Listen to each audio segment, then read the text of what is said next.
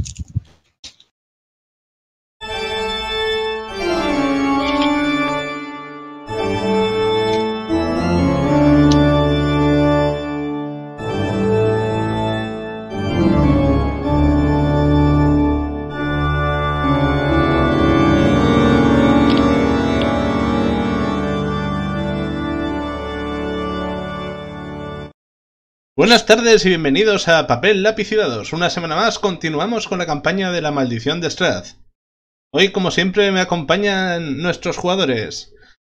Ander, interpretando a Drekaraz. Hola, buenas. Blanca, interpretando a Rena. Buenas. Sergio, interpretando a Vicuña. Buenas tardes.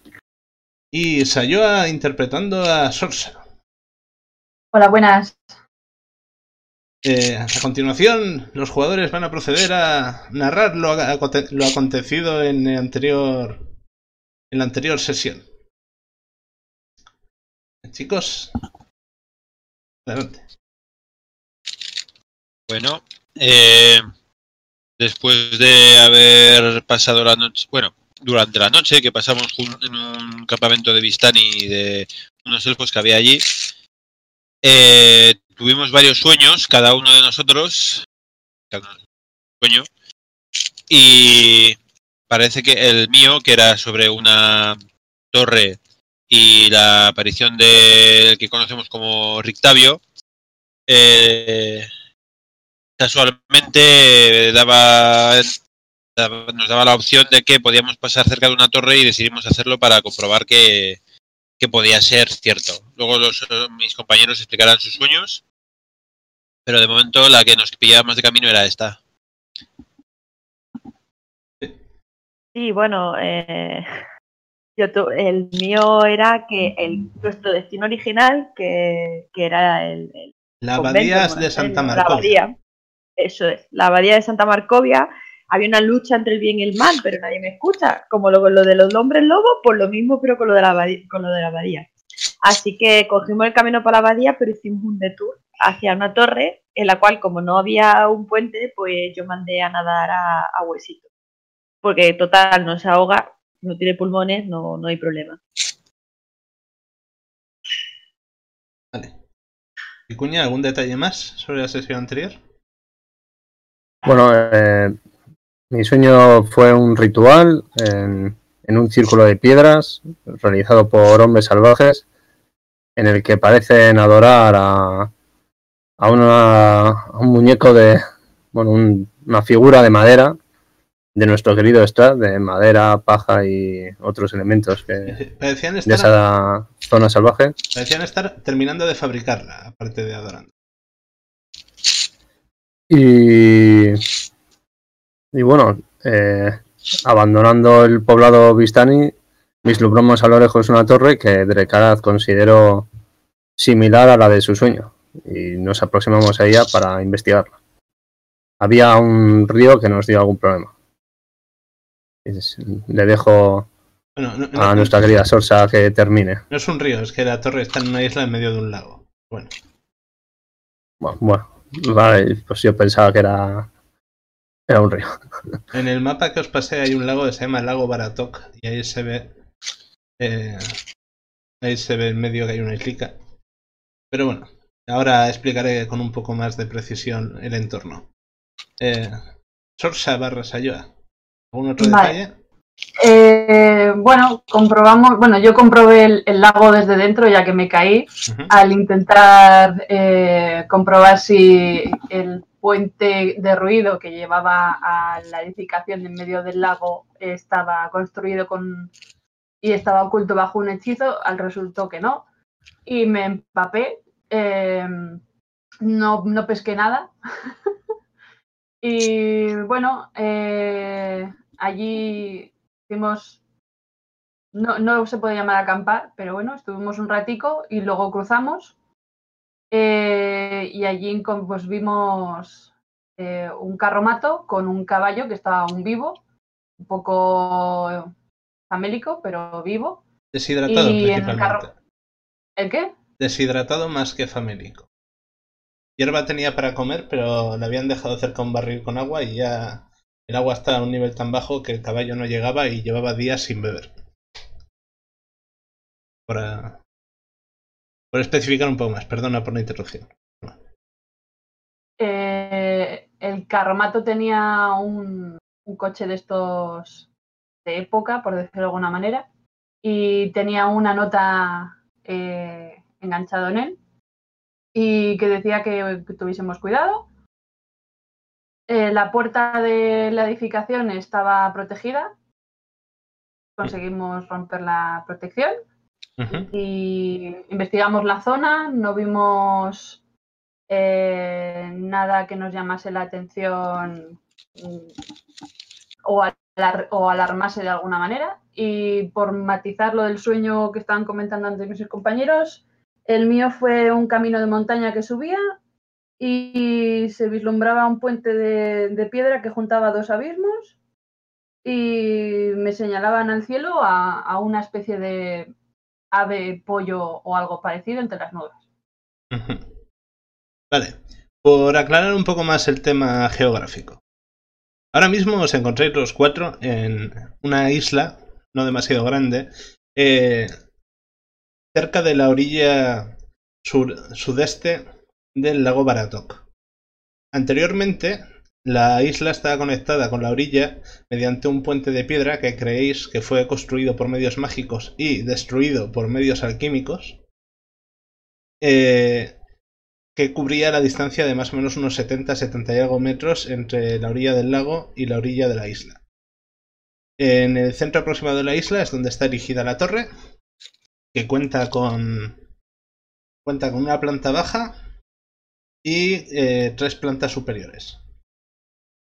En la planta baja no tiene ventanas, la única salida que tiene es una puerta metálica sobre la cual encontrasteis una especie de placa con unos extraños grabados que, gracias a su sueño, Drekara supo interpretar como unos gestos que eran necesarios para desbloquear la puerta.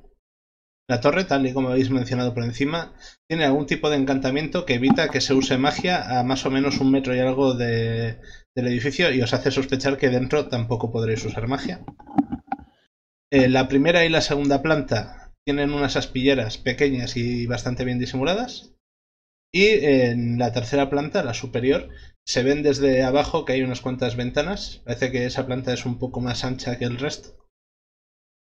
Y además de eso, una de las paredes de la torre eh, tenía unos daños y en su momento se instaló un andamio para tratar de repararlos, pero el andamio estaba en, muy mal estado cuando llegasteis a la isla eh, y tenía pintas de no poder soportar mucho peso.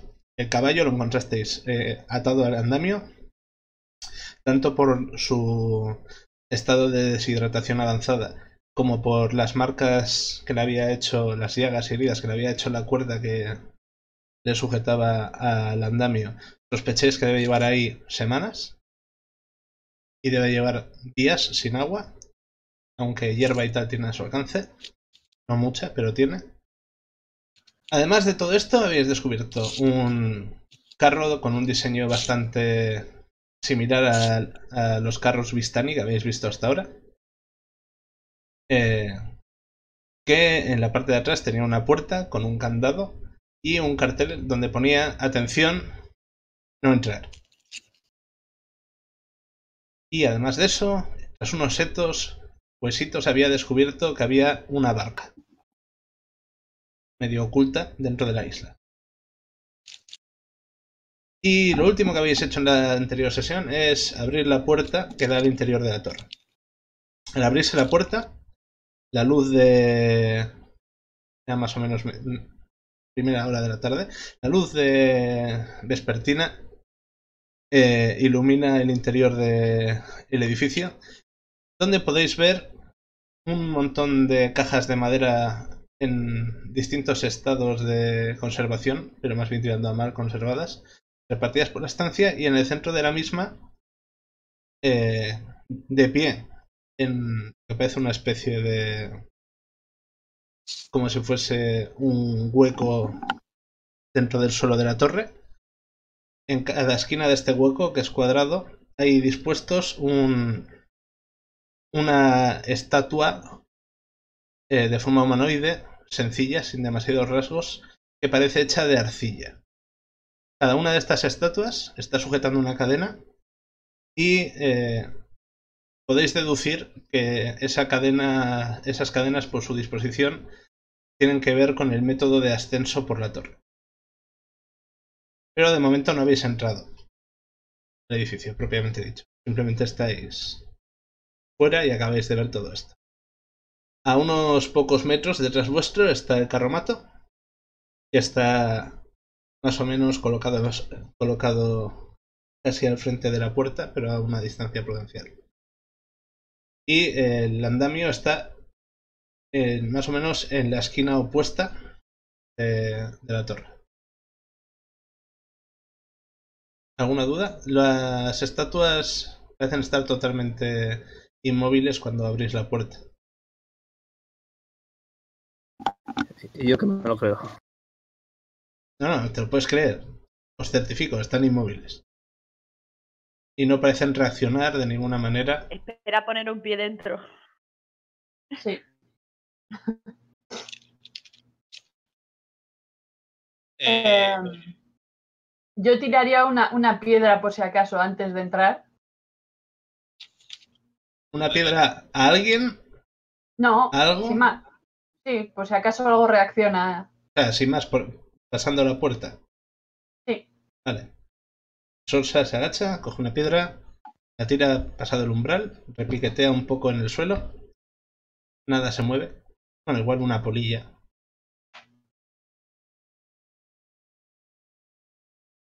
Vale. Pues. La estancia está bastante llena de polvo. Pero eh, sospecháis que eh, algo lo ha removido recientemente. No es polvo de hace años. Parece un poco menos milenario que todo esto.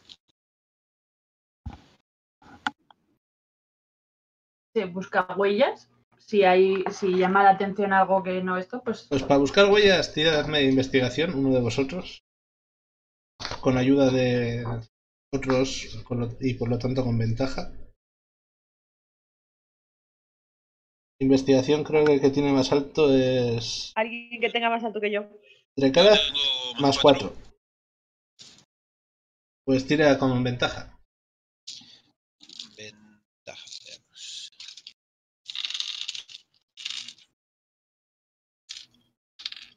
Pensaba que había más dados aquí. Veamos. Un 13. Eh, sumando 17. Vale. Eh, eh, dado que la estancia ha permanecido cerrada, eh, las marcas que había en el polvo se han conservado bastante bien. Me da la impresión de que alguien estuvo en esta torre hace menos de un mes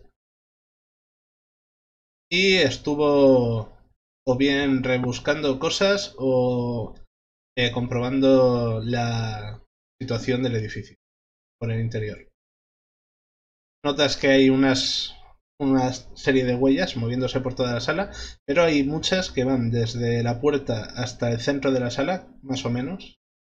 Se detienen antes de llegar al hueco donde están los las estatuas. Y luego hay un poco de tránsito por toda la sala. Las huellas son un poco peculiares porque una parece de bota normal y la otra mm, eh, le notas algo raro, pero no sabrías decir por qué. De acuerdo. Como si llevase dos botas distintas o algo por el estilo. en la Vale. misma pisada. Eh, parecen hechas por la misma persona, bípeda, humanoide, pero eh, como si llevase un tipo de bota en una pierna y un tipo de bota distinto o algo que no es una bota en la otra. Ah, vale. Bueno, compañeros, parece que ha habido movimiento, Pero eso, más o menos en la época. que calculas que pueden haber sido un par de semanas, un mes, desde que sí, han hecho la mayor parte de estas marcas. Más o menos el tiempo se corresponde con lo que pensamos que lleva el, el animal ahí. Aunque. Aproximadamente. Sin embargo, bueno, si basándome en mi sueño pensase que esto es de Rictavio, tuvo que venir aquí antes que de que Strath se hiciese con, con el pueblo. No sé entonces cuándo habría modificado esto. Y por lo que veo por las huellas, eh, dio una vuelta y. Y no veo yo. Parece que salió, ¿no? De vuelta. Eh, no, te da la impresión No. de que en algún momento debió de hacer algo en el centro de la sala, pero sus huellas no continúan, como si se hubiese subido a alguna plataforma o algo por el estilo. Por cierto, durante tu exploración de la sala, eh, las estatuas no se han movido ni un poco, pero están hechas de arcilla y parece arcilla fresca, lo cual te resulta ligeramente mosqueante de base. ¿Qué, qué hay justo encima nuestro? Eh, al mirar hacia el techo, que son bastante altos, ves que el piso de arriba tiene el suelo de madera y está bastante roto, pero en el centro del mismo hay un agujero de un tamaño similar al hueco que hay en el suelo del piso en el que estáis. Y más allá de ahí te parece reconocer con la escasa luz que entra por las aspilleras como si hubiese algún tipo de plataforma arriba del todo conectada con las cadenas que sujetan las estatuas. Lo que parece ser, cadenas que son. Vale, sí, lo que parece ser algún tipo de ascensor, pero no, no hay ningún mecanismo a la vista que indique cómo se opera. O sea, las estatuas de arcilla que estabas diciendo son las que tienen las cadenas. Sí, las estatuas que están en el hueco del suelo están sosteniendo unas cadenas. Y las cadenas, al, al entrar a la sala y mirar hacia el techo, arriba del todo, parecen estar conectadas con algún tipo de plataforma. Como tenéis visión en la oscuridad, sois capaces de distinguirlo bastante mejor que si no tuvierais nada, pero aún así no sois capaces de percibir bien bien los detalles. La plataforma no parece estar hecha del mismo material que el piso superior inmediatamente encima vuestro, que es claramente madera y está en mal estado. Alrededor del piso, en las paredes, ¿hay algún símbolo, alguna un fragmento posible más de información, cuadros, lo que sea? Ahora te digo.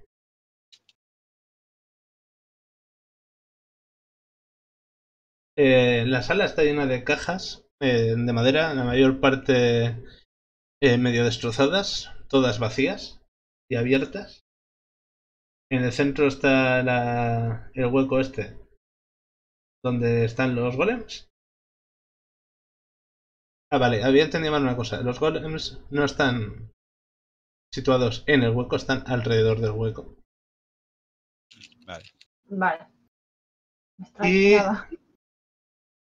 Y nada más. Bien, si acaso Rictavio vino aquí y, y se fue, dejó el carro aquí o el carro eh, se quedó porque se rompió después el puente, bueno, no sabemos, tal vez. Bueno, Tenemos que intentar subir arriba. Ah, pero vamos a tirar de alguna de las cadenas.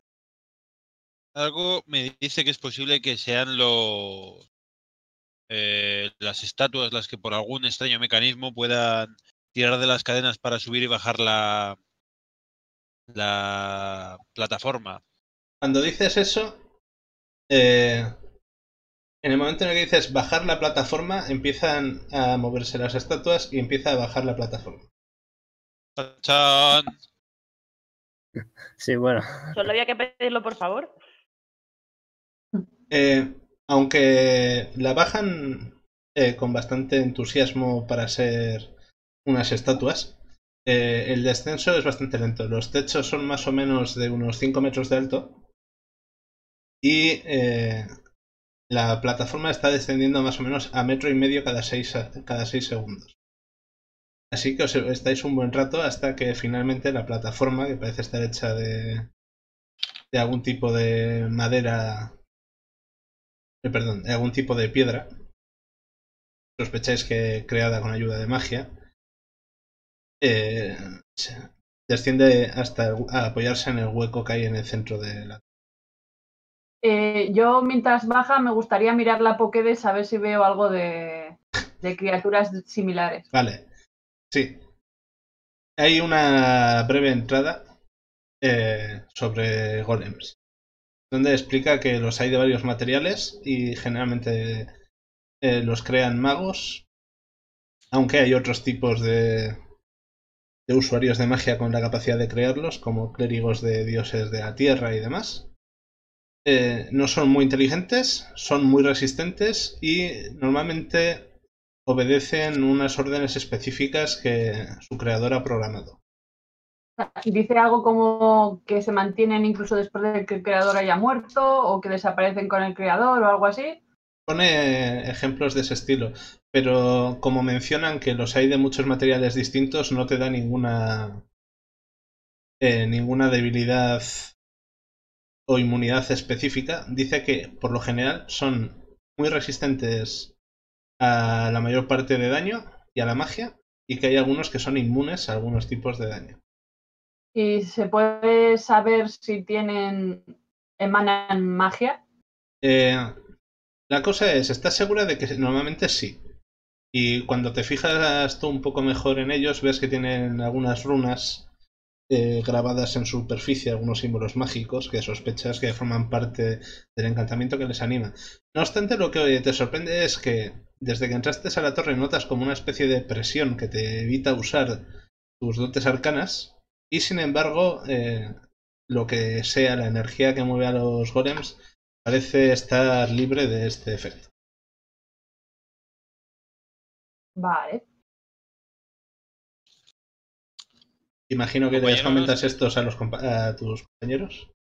Eh, sí, claro, porque estoy viendo la Pokédex y leyéndola en alto. Vale. De acuerdo, tal vez. Entonces, eh, ¿algún problema con que su- subamos? sí que es cierto que si el campo está Cuando, de dice- magia cuando todo, dices subamos, los golems empiezan a subir la plataforma que está vacía. bajar la plataforma. Bajan la plataforma. Bueno, antes de que nos desplacemos hacia el piso superior, eh, si acaso queréis hacerlo, dado que si estamos llenos, bueno, en un campo antimagia, la mayoría de nosotros sufrirá problemas. Es más, Sí. ni siquiera sé si podré disparar mi fusil. Eh, a ti te da la impresión de que lo podrás disparar, pero no usar tu habilidad de cargarlo con energía tronadora. De acuerdo.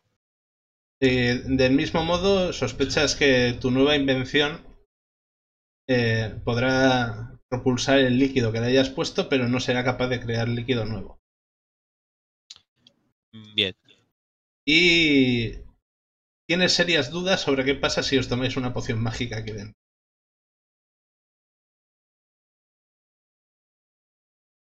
¿Qué, chicos? Lo intentamos. Las hachas funcionan igual. El mecanismo es muy sencillo. Bien, adelante, tú primera. Eh, o- mm, ¿A alguien le apetece mirar a ver si hay algo en las cajas estas? Están- habéis, habéis visto que están todas abiertas y vacías. Y parecen, Ah, vale, pues, parecen haberse pasado así bastante tiempo juzgando por la capa de polvo que tienen encima. pues si no hay nada que rapiñar, adelante. Sí, eh, Sí, a la Pero bueno. Bien. hay que tener en cuenta que no podemos curarnos durante el combate al no funcionar la magia. Si hay problemas, estando hay- Hay que ser muy precavidos. fuera. Eh, tener siempre una ruta de escape. La torre, Organicémonos un poco. la torre, para que os hagáis una idea, eh, no es exactamente circular. Las paredes son como más bien un octógono. Forman un octógono. Pero eh, debe de tener algo así como unos 5 metros de radio, algo más en la base y un poco más en la última planta. O sea, tampoco es muy grande. Eh, los golems o las estatuas son de tamaño un poco superior al humano, pero no mucho. Eh, más o menos como un ogro pequeñito, no, no son gigantescas. Y lo que sigue eso, notáis que los techos son muy altos. Y desde el interior, por cierto, se ve, aparte de la luz que entra por esas pilleras, la que entra por el hueco que hay en el muro, que la rotura está más o menos en lo que sería el equivalente a la segunda planta.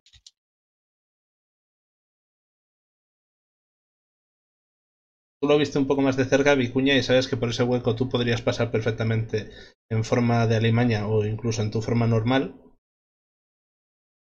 Pero está lo bastante alto como para que no hayan entrado criaturas de fuera así tan fácilmente. Y crees que un humanoide de tamaño normal se podría colar por ahí, pero con cierta dificultad. Bueno, eh, transmito eso. Eh, yo pude transformarme, o sea, noté algo raro, pero permanecí transformado, ¿verdad? Sí, lo que notas es, mientras estás bajo el efecto de la área esta, antimagia, no puedes cambiar de forma. Pero si ya has cambiado Cierto, de forma es- antes de es- entrar, sigues en... Bueno, creo que os interesa que esté en, en forma humanoide o goblinoide para porque peleo mejor. ¿no? De momento sí. Pero bueno, Pero dispones de arma, aparte de la que sueles usar de. sí, sí, tengo una espada, Una espada, ¿no? corta. Usar. sí. Sí, pero bueno, usar potenciadores. Ah, dices aparte de la flamígera, pero tengo una Sí. espada corta al uso. De, plata o tratada con plata. Pues bueno. eh, A la plataforma, entonces. de acuerdo. Eh, su- subís a la plataforma. Decís algo específico para... Subir. Vale. Y cuando, eh, cuando dices subir, sin, sin esperar el por favor, los golems empiezan a tirar de las cadenas. ¿De qué Y poquito a poco empezáis a ascender por la torre. A cabo de eh, unos segundos empezáis a ver mejor lo que es la primera planta. Eh, como ya os he explicado, el suelo es de madera y está bastante roto. Dentro de, de lo que es la estancia que sería la primera planta, no parece que haya nada, excepto algún escombro que ha caído de la parte del muro que se ha roto por arriba. Eh, como no hay nada, imagino que seguís subiendo. Cuando llegáis a la segunda planta ocurre algo similar. El suelo está, puede que incluso peores condiciones si cabe. Desde aquí veis perfectamente el agujero en el muro desde el interior. Eh, tal y como he descrito a Vicuña, creéis que podríais pasar por ahí, con más o menos esfuerzo, dependiendo de cada uno de vosotros. Y desde ahí también se ve un poco eh, el andamio de estabilidad discutible que está montado fuera. Y seguís ascendiendo. Desde abajo ya se nota que eh, el suelo del tercer piso, aunque también está hecho de madera, está en muchas mejores condiciones. Y en cuanto los más altos empezáis a rebasar un poco la altura, sois capaces de distinguir que hay mobiliario en esta sala. Aunque todas las ventanas están cerradas, todas las contraventanas están cerradas, como tenéis visión en la oscuridad, sois capaces de reconocer una cama bastante grande con un arcón a sus pies, una mesa con una silla eh, y una mesa con una silla, eh, tapices en las paredes y una armadura de cuerpo entero montada en un expositor y unas cuantas cosas eh, desperdigadas por el suelo. Esto está menos cubierto de polvo que la planta baja, pero también tiene algo de polvo, aunque también reconocéis las huellas que habéis visto abajo. Es decir, de un pie con una bota y otro pie con algo distinto. Eh, cabo de unos segundos, termina de subir la plataforma y estáis todos en el centro de esta sala. La cama parece estar deshecha y por la capa de polvo que veis por encima bastante lleva bastante tiempo sin usarse. El cofre que hay a sus pies está cerrado. Sobre la mesa no parece que haya nada.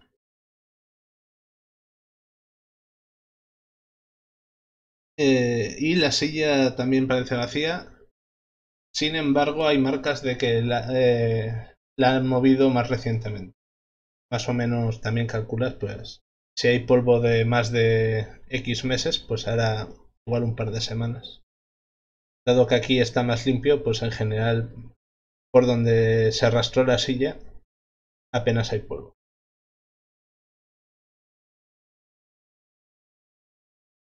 Pero aparte de eso no veis nada, no, y ni a nadie. Aquí no parece que haya nada que sea lo que crea el campo antimagia. Tendremos que revisar con nuestros propios ojos.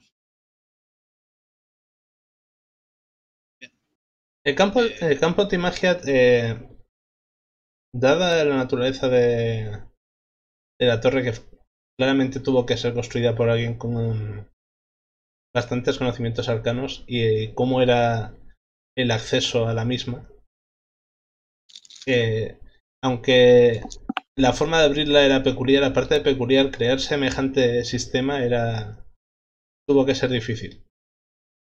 ¿Sospechas que debe haber algo en los cimientos o en los ladrillos o en quizás en todos los elementos de la construcción de la torre que es lo que genera este campo?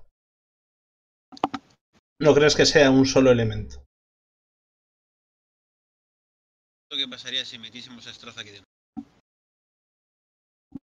Más Buena fácil pregunta. decirlo Más fácil decirlo que hacerlo, pero bueno. Mm, Pues eh, revisemos la habitación a ver si vemos alguna pista. Sí, me parece buena idea. Vale. Eh, hay tan poca cosa que no os voy a hacer ni tirar. Básicamente eh, movéis un poco la ca eh, las sábanas, no parece que haya nada debajo, ni debajo del colchón, ni nada. No tardáis mucho en dirigiros a por el baúl que está en los pies de la cama. No está cerrado con llave ni nada. Y al abrirlo lo que os encontráis dentro es una cabeza humana que por los rasgos generales diríais que debió de pertenecer a un Vistani por el tono de piel, tipo de acciones y demás. Y parece haber sido embalsamada o, o haber sido sometida a algún proceso similar. No sabéis si químico o mágico. Y eh, bueno, la cabeza sin el resto del cuerpo. Huele un poco a canfor. Y no se mueve ni hace nada. De acuerdo. La... Está dentro del cofre, dices. Sí, ¿El Baúl. cofre tiene algún tipo de aura mágica o algo parecido? Eh, Como que, con, que lo contiene o que lo o algo así. No, no notas nada. Notas esta sensación constante de que eh, no tienes acceso a tus poderes, pero nada emana particularmente ni de la cabeza ni del baúl. ¿Y si llevas la calavera cerca de los golems? Eh, te llevaría un rato, tendrías que subirte a la plataforma con la... No es una calavera, es una cabeza, medio momificada o embalsamada. Se nota que está muerto, no es una cabeza viva independiente, está bien muerto. Simplemente está conservado. Vale. Y eso, para llevarla enfrente de los golems, pues tardarías lo que te cuesta en bajar, que es igual es Nah, igual espero. un par, un par de minutos. Si van un poco más rápido. No, Bajando que subiendo. Que Es mejor no separarnos. Eh, Chicos, ¿queréis que nos la llevemos? básicamente no encontráis nada más de interés. La armadura está entera, pero no en buen estado. Está puesta en un en una especie de armatoste que sirve para sostenerla, pero no, no tiene nada peculiar dentro. No tiene ninguna marca reconocible a nivel de heráldica. Y está bastante oxidada.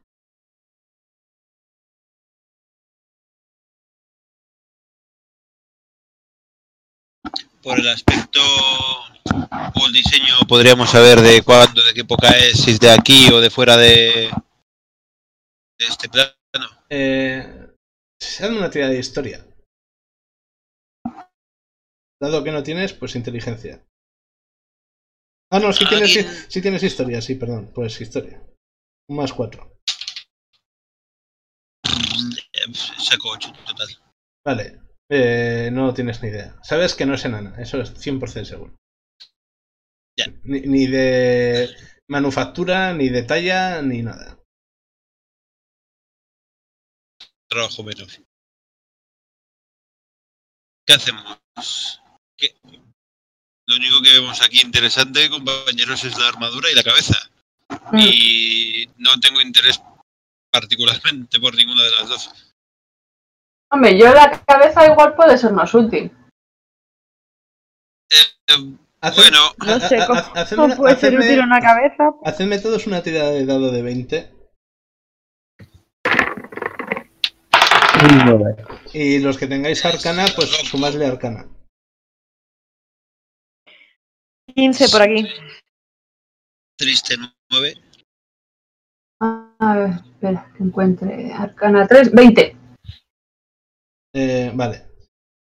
Eh, los que habéis sacado por encima de, de 12, sabéis que hay hechizos que valen para hablar con los muertos y requieren al menos una parte del muerto. Eh, dado el estado de conservación de la cabeza y que no estaba dispuesta de ninguna manera en plan como para rendirle honor o estaba dejada como si fuese un trasto en un baúl, sospecháis que quizás eh, su propósito sería pues eso, tener acceso al espíritu de, de este Vistani para obtener información. Pero si mucho no me equivoco, ahora mismo ninguno de vosotros tiene acceso a ese hechizo. Yo no. Así No. que no. Eh, tampoco.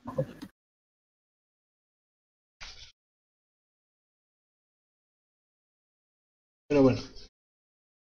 Eh, ¿qué Porque no está vivo, no lo puedo controlar. Entonces no tiene nada que ver, ¿no? Eh, está. No está no muerto, está muerto. Así que efectivamente no lo puedo. Y la cosa es, si lo animases, la mayor parte de hechizos de animación no, no te permiten usar información del muerto. Porque se supone que el alma está en otro plano ya. El hechizo de hablar con los muertos lo que hace es como que tira un telegrama al otro lado y te responden de forma más o menos críptica. Eh, los hechizos de animar a los muertos normalmente lo que hacen es meten energía necrótica y tira para adelante.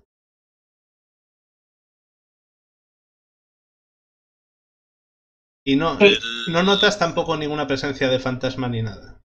Es un muerto, muerto o muerto. Vale. Yo me llevo la cabeza. Vale, abulta bastante, pero la puedes meter en una bolsa y colgártela de la mochila.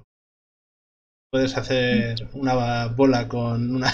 Lo metes en la funda de la almohada. Vale. Eh, Sorsa, compañera, ¿tienes la capacidad de lanzar los hechizos para utilizarlo? No, pero quizás más adelante en esta torre. ¿Quién sabe? Santo Rey, ¿no la hemos visto entera ya? Eh, sí, lo habéis visto. Bueno, a ver. Ah, eh, bueno, pues entonces nada. Está, no habéis visto el tejado por fuera. Vale. Pero lo que es el interior creéis que lo habéis visto. Bueno, ¿y las huellas que entraron? ¿Por dónde se supone que salieron? Eh, hay huellas desde. No, no, era una pregunta al general, ¿eh? Ah, vale. Pero yo os aclaro que hay huellas desde y hasta la plataforma. Luego, quien sea que estuviese aquí usó la plataforma para subir. Pero no para bajar y salir de aquí bajando. Eh, también supones que sí. Pero es, es, eh, hubo suficiente movimiento como para que no, no puedas hacer una cronología exacta de cuántas veces entró o cómo. A ti te da la impresión de que alguien entró aquí, no se quedó mucho rato y estuvo eh, básicamente haciendo lo mismo que habéis hecho vosotros. Es buscar cosas. Lo que no sabes es si encontró cosas o no. Vale. ¿Nos hemos cruzado con algún cojo? ¿En algún momento? ¿Suena algo? Eh, hasta ahora sí, pero se vi- corre vi- más. Vistes en Balaki a gente pues, más o menos tullida. De- y en Barovia no te extrañaría que hubiera. Pero esto no parece, esto no parecen huellas que dejase a alguien que cojease o así. Una pierna distinta. Eso puede ser. Parece ser. O que tiene muy mala, eh, muy mal sentido de la moda para escoger calzado. Bien, entonces, compañeros, creo que aquí no tenemos nada para ver. La cabeza No. esa, si acaso la puedes llegar a usar, vale. Pero tenemos que tener cuidado, no nos encontremos con Vistanis y vean esto. Ya, sí, sí, sí. No, yo pens- pensaba que igual encontraríamos algo más, pero obviamente si no no conecto la cabeza con ningún tipo de de pedestal, entidad, hechizo, lo que sea, pues no me sirve. La vuelvo a dejar y ya está. Vale. Abres el baúl, tiras la cabeza dentro. ¿La dejas dentro de la funda de la almohada o...? Eh, no, no, la dejo como estaba. Vale.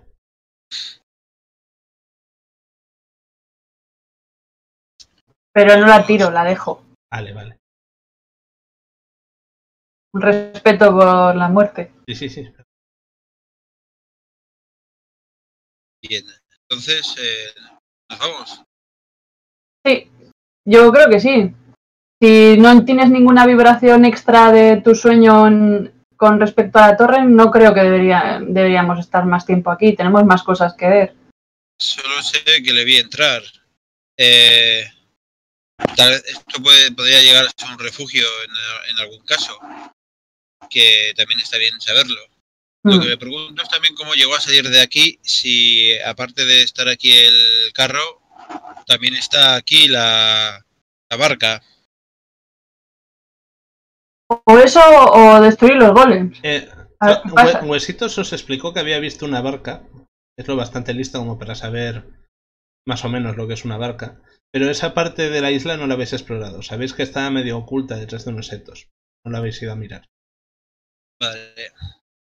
De hecho, creo Pues, que deberíamos explorar la barca porque si nos cabe el caballo tendremos otra montura. sí, Pues sí. vamos a revisar Un el, poco deshidratada, pero una montura contra. Eh, el caballo está bastante mejor desde que le diste agua y, y le ayudaste un poco a, a aflojar Sí, pero si lleva unos días deshidratado, Y estará el pobre sí, regular cejo. sabes que si usas tu imposición de Curación manos lo lo, dejo. puedes curar bastante.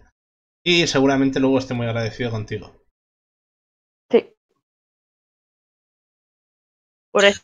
Tendremos además otra montura para llevar cosas, o gente o montura. Y además no lo voy a dejar aquí al pobre en mitad del lago, sin comer, sin beber. Pobrecico. Vale, pues vamos a acelerar un poco la cosa, decir que vais a la plataforma, pegáis un berrido a los golems, los golems os baja y a cabo de unos minutos estáis de vuelta en la planta baja. Eh, ¿Qué hacéis entonces?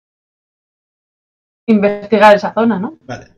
Eh, siguiendo las indicaciones telepáticas que le da Huesito a Rena, no tardáis en localizar unos arbustos detrás de los cuales hay una especie de mini cala donde encontráis una barca eh, en un estado de conservación bastante deficiente con lo que tú juzgas enseguida, Drecaraz, que es un agujero bastante gordo en eh, cerca de uno de, de las curvas del morro. Crees que lo podrías arreglar, pero la barca no es muy grande, como mucho cabrán dos, tres personas. Y junto a esta barca veis marcas en el barro y, y el suelo que os hacen suponer que hubo otra barca al lado. Esta, por cierto, no tiene ahora mismo en su interior ningún remo ni nada. Vale. Parece que hubo otra barca, ya no. Bueno, compañeros, parece que bueno, había forma de salir de aquí. Mm. Eh, ¿Qué os parece si vamos a ver el carro? ¿De acuerdo? Vayamos allí. Aunque a mí este tipo de cosas me parecen muy avanzadas, los carros. Ya, bueno, la civilización. El carro ya os lo describí, es un carro bastante parecido al de los Vistani, pero con toda la estructura de madera, no tiene, no tiene la típica cúpula de tela. Tiene dos pequeñas ventanas, una a cada lado, bastante elevadas, eh, cerradas por de- perdón, tapadas por dentro con lo que parece ser unas cortinas de color rojo oscuro y las ventanas tienen una forma como de pequeño ataúd. Eh, sospecháis que si estáis dentro del carro se descorren las cortinas y es de día afuera, debe de dar una luz quizás suficiente como para ver el interior medianamente bien, pero creéis que son ornamentales más que otra cosa. En la parte delantera del carro hay una, un asiento donde va, va el conductor. Pueden ir, calculáis, dos personas. Y el carro está pensado para ser tirado por un caballo. Y tiene dos, como dos extensiones de madera donde suponéis que normalmente iba agarrado el caballo que está ahora atado al, andamio. En la parte de atrás hay una puerta de madera que está cerrada con un candado de metal y colgando de lo que es el el, em- eh, vamos el pomo de la puerta hay un cartel de madera eh, parece bastante improvisado en el cual se lee cuidado no entrar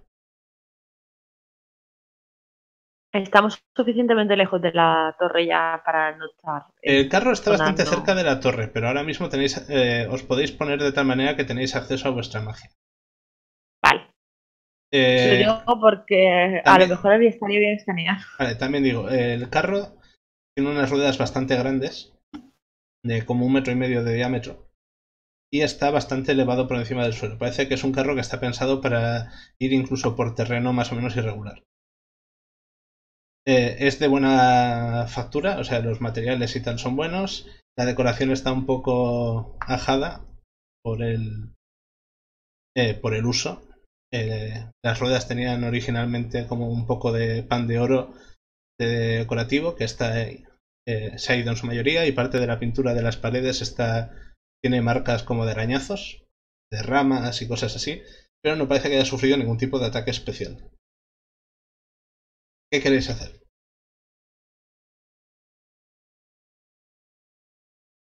Hombre, el carro ya, ya lo ojeamos. Por este- fuera, pero yo por abriría el candado. Voy A intentar abrirlo. Vale. Bueno, Sí, y sí, si miramos tranquilo, si sí, tiene sí. algún tipo de magia o algo así. Eh, He mirado antes. sí, no, no llegó a detectar nada mágico cuando hizo el ritual en la sesión anterior. Vale, vale. Que si hay un cepo, hay un cepo, pero de momento no es un cepo mágico. Así que intento abrir el candado. Vale, eh, el candado parece bastante normalito. Eh, sacas tus herramientas de ladrón, haz una tirada. Que podemos pegarle un hachazo, pero esto también está bien. Si fallas, ya lo haremos. Eh, bonificador de destreza, supongo. Eh, bonificador de destreza y si no me equivoco tenías, tenías Doble. doble competencia, así que sumas un total de eh, más 9. Lo que tires. Pues 25. Eh, vale, pues, el candado te dura abierto, o sea, te dura cerrado menos de 3 segundos. Enseguida te das cuenta del tipo de mecanismo que usa y tienes el, meca- eh, tienes el candado abierto en la mano y lo has quitado de la especie de cerrojo que mantenía la puerta cerrada. Ahora parece que el pomo y el cartel es lo único que se ponen en tu camino. Bueno, El resto está- estáis todos en plan detrás de. Drekarath. Observando, observando la acción, yo por lo menos. Yo le estoy aplaudiendo. Sí. Vale. La he. Sor- Sorsa, eh, y sin que sirva de precedente, ¿me puedes dejar tu espejo? Tienes tú uno pequeño también. Creo, como parte Ah, pero- de, de alguno de Ah, tus ah, sets. Deja, que- a ver qué pasa. Ok. Vale, pues describe qué haces con el Eh, espejo. Le, pregu- le pregunto, le pregunto. A ver, todavía no me lo ha dejado. es que no sé si me lo vas a devolver. Sí, te no prometo que- Siempre que te lo he cogido, te lo he devuelto. Sí, después de, de amenaza. Bueno, ahora no hace falta amenaza, que solo quiero ver si hay alguna posible trampa o algo abriendo ligeramente. Venga, toma. Vale. Entonces, Vale, pues lo. abres la puerta con cuidado, ¿no? Sí, Vale. Eh, agarras el espejo con una mano, el pomo de la puerta con otro, lo giras. Y en el momento en el que terminas de girarlo, oyes un. Crash. Y tirad todos una- un chequeo de. Una tira de salvación de constitución. un 18 y además yo creo que tenía. Doce. Eh, por cierto, eh, Dracaraz, tú, con- tú con desventaja. Ah, eh, ¿no tenía ventaja? Eh, tú tienes ser- contra venenos. Esto no va a ser veneno. Mm, Vale. 6 por aquí. 16. Vale. Eh, pues sumando y lo más bajo, un 21. Sí, Eh. porque saca lo más bajo un 15. Ah, eh, Está bien. Vale, entonces, ¿quiénes habéis sacado en esta tirada de salvación eh, 12 o más? Yo, Yo justo 12. Vale. Todo menos yo, básicamente. Eh, ajá. Bueno, pues ahora os digo lo que pasa, ¿eh? Dame un momentillo que tengo que tirar unos cuantos dados. Son un par. Me falta un de 10. ¿Qué carajo está aquí? Na, na, na. Cinco.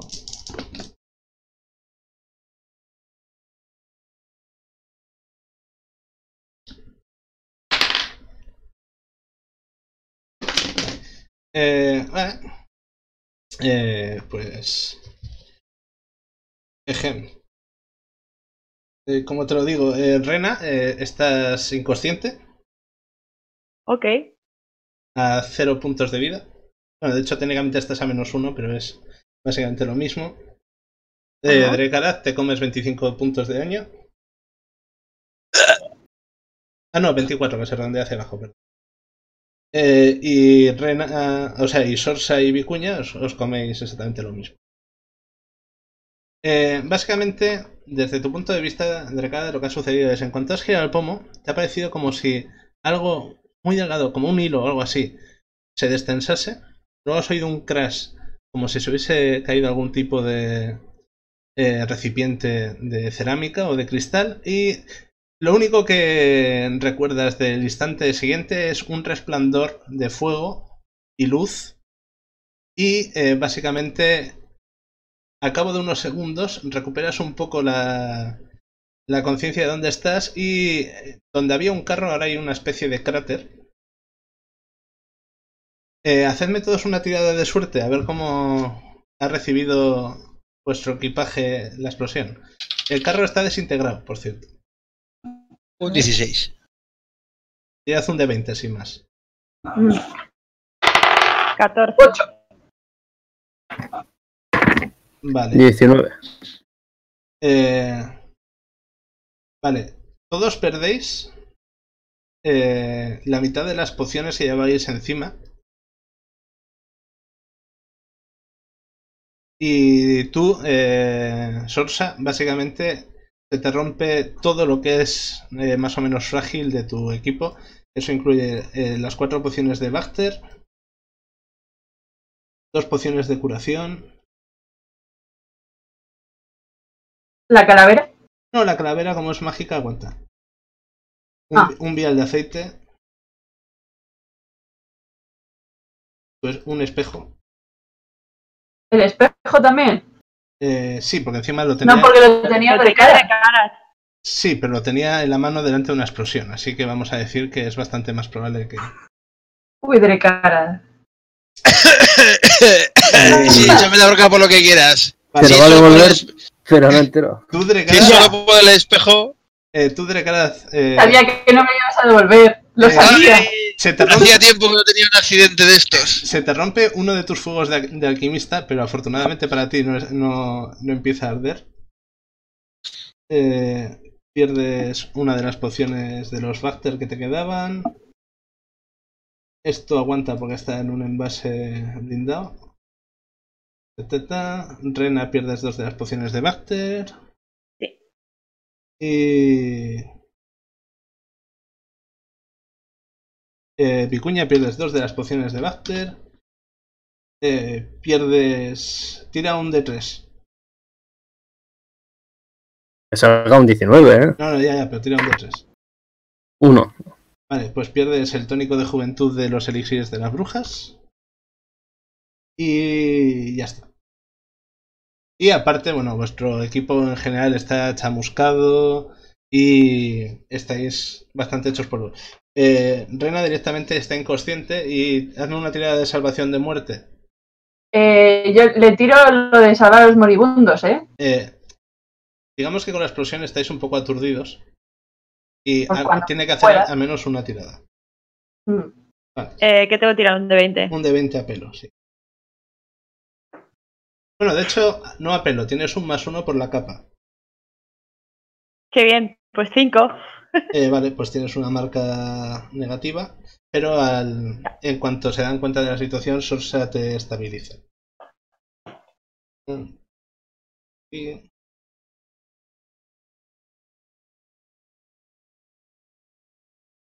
Eh, vale, entonces, estáis. Vicuña, estás herido con 18 de vida de tus 42. Sorsa, estás herida con 12 de vida de tus 40. Y Drekaraz no estás herido de, de milagro, o sea, literalmente de milagro. Con 25 de tus 49. He parado mucho de la explosión con mi cara. Y bueno, pues.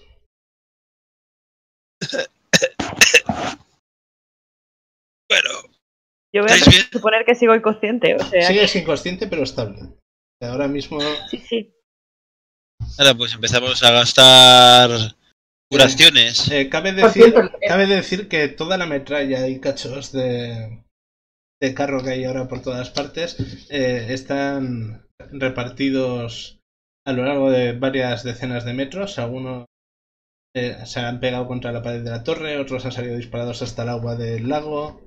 Y en general, eh, eh, en el mismo momento del estallido, aunque estabais demasiado ocupado, ocupados para percibirlo, se ha oído a- un escándalo de montones de pájaros saliendo volando de copas por, la- por el susto de la explosión y demás. Ahora todavía os zumban los oídos y parece que la cosa se está volviendo a calmar, pero claramente esto no ha pasado desapercibido. ¿El caballo está bien? El caballo está afortunadamente casi en, el, en la punta opuesta de la, respecto a la torre. De hecho, sospeché que quizás el que dejó aquí el carro puso al caballo lejos adrede. Y sí, está cagado de miedo, pero parece estar vivo. Huesitos, eh, vamos a decir que se había ido a hacerle compañía al caballo y está bien también. No tenía órdenes, así que me parece bien. Vale, pues a empezar a soltar palabras curativas y todo lo que tengamos. Vosotros diréis, ahora mismo estáis a tope de todo, porque habéis tenido una noche de reposo completa. Pues eh, a, a tope de, todo menos de vida, quiero. Sí, sí. Detalles, detalles. Pues yo tres palabras curativas a Rina. Eh, vale. Eh, tira cada una individualmente, porque como suma bastante a cada una. Cada palabra curativa es un de 4, ¿verdad? Eh, sí, ¿no? Sí. Más su, más su brío, más tu bonificador de inteligencia, que es más uno. Así que, pues básicamente tira eh, un de 4 más 6 tres veces. Y Vale. eh, Eh, Rena, vuelves, Nueve, vuelves a, estar, a estar consciente en cuanto te cura por primera vez. Vale. nueve, diez y siete. O sea, Eh, 26. de todas maneras, de cada. Ah, yo igual antes de que empiece a tirar ahí como un descosido, le digo que con un solo espíritu curador que lance nos podemos curar una bar- barbaridad. Ah, bueno, pues sí, mejor, aunque tus Bueno, vamos. ranuras igual son un poco más útiles. Eh, vamos a hacer una cosa. Vamos a hacer que has tirado una, una palabra curativa y entonces echa vicuña al espíritu sanador. Vale. Sí, sí, eso por- a eso me refería, vamos, que Vale, se ha puesto Eh, porque no había combate, no lo hemos hecho por asaltos y así. vale. Eh, el espíritu sanador curaba, que era 5 por asalto a todos los adyacentes. Es eh, a, a cinco pies, cinco por asalto. Y duraba un minuto. Un minuto. Que son Sí, 10 que asaltos. son con lo 10 cual asaltos. Os podéis poner a tope todos. Esto topea que da gusto. Vale, pues durante un minuto estáis todos arremolinados al lado de un espíritu que ha invocado Vicuña, que es un hechizo nivel 3. Dos. Dos. Dos. Vale. Y eh, volvéis a vuestros respectivos topes, perdiendo, eso sí, de bastante vitalidad durante el proceso, pero bueno, cosas de la vida. Un tope.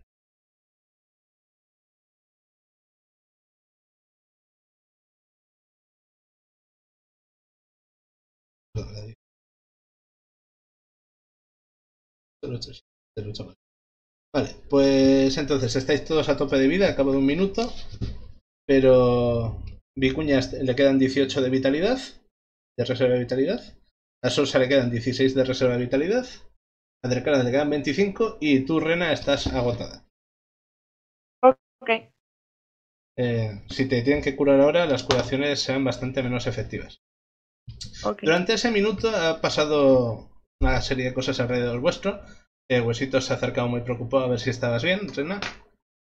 El caballo ha ido calmándose un poco más. Y a- lo lejos, en la distancia, al otro lado de- del lago, no por la orilla por la que habéis venido vosotros, sino por la área, a medida que habéis recuperado vuestra facultad de oído, os ha parecido percibir aullidos lejanos. Que durante el minuto no da la impresión de que se hayan acercado mucho, pero diríais que han ido aumentando en cuanto a número. Vamos al interior de la torre, chicos. Hombre, tendrían que cruzar el agua para, para llegar, si fuera así. Yo dudo que no sepan nadar. En el mío los perros nadan. Justo. Eh, suena bastante lejos, o sea, sois capaces de oírlo básicamente porque es un coro de bastantes aullidos y los aullidos viajan bastante en este valle. Pero eh, con la misma balsa con la que llegasteis hasta aquí, creéis que tendríais tiempo de retroceder y ir por el camino por el cual viniste. Suponiendo que lo que estáis oyendo sean aullidos de lobos y no de, yo qué sé, mantícoras voladoras, que deberían. Suena mucho aullido de lobo. El caballo cabe en la barca que venimos. El caballo no. Eh, Caballo pero nada, ¿verdad? Huesitos sabe. No sabes si este caballo sabe nadar también como Ya, ya, ya. Huesitos. Vale. Eh... No parece que se comuniquen entre ellos, ¿no? Entre huesitos y el otro, ¿no? Eh, no, y de hecho, si os falta, que huesitos es un reno. os falta la, digamos, la habilidad de trato con animales como para percibirlo bien, pero os da la impresión de que los caballos normalmente no, no tratan con, con renos esqueléticos celestiales, Sí, nos parece, ¿no? Sí. por lo general. Bueno, celestiales. Eh, no muertos con aura celestial. O, o lo que sea que sea huesitos, que es una cosa muy... Ah, vale, aunque no tenga vitalidad, le puedes poner más al caballo para curarle el cuello. Eh, eh, sí, tú puedes imponer manos a, o lanzar hechizos, aunque no tengas vitalidad. Lo único que pasa es que la curación hacia ti es peor. Vale, pues. ah, pues lo curo y. Intento acercarlo de la cuerda que llevaba al cuello o de alguna forma despacito al agua a ver si Vale. entiende que tiene que. Hazme una tirada de Ah. Esto sería sabiduría. Sabiduría. Trato con animales más uno. Oh, mira. Uh, con, con lo que estoy tirando hoy casi mejor que... Ah, bueno, pues mira, 16. Vale, eh, tras la curación el, el caballo está bastante más dispuesto a, a escuchar tus, tus peticiones y eh, al cabo de un rato y de meterte tú hasta las rodillas en el agua, consigues convencerle para que se tire. No parece nadar muy bien, pero es un lago, no hay corriente a duras penas. Hay, un- hay una ligera corriente de, pues porque hay un río que viene por un lado y sale por el otro. Pero vamos, que no. Vale, y le digo a Huesitos que vaya cruzando también y ala, ya podemos ir en la barca. Vale. Eh, vale, pues en cuestión de unos cuantos minutos os preparáis y estáis ya de vuelta a la otra orilla, eh, junto al camino por el cual habíais venido. El caballo que acabáis de rescatar está bastante cansado después de haber nadado. Lleva tiempo sin ejercitarse y encima está deshidratado, pero no creéis que os retrase eh, respecto a vuestra velocidad andando. Vale. Le pongo las mantitas de, de De huesitos. huesitos Vale. para que no se resfríe. Eh, hacedme todos una tira de percepción.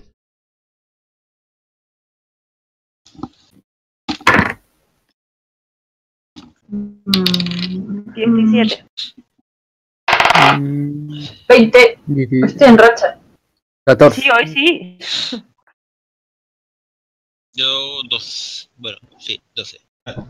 Mientras cruzabais eh, el tramo de agua que os separaba de la orilla por la que vinisteis, habéis seguido escuchando el, eh, la serie de aullidos eh, y cómo se iban acercando poco a poco.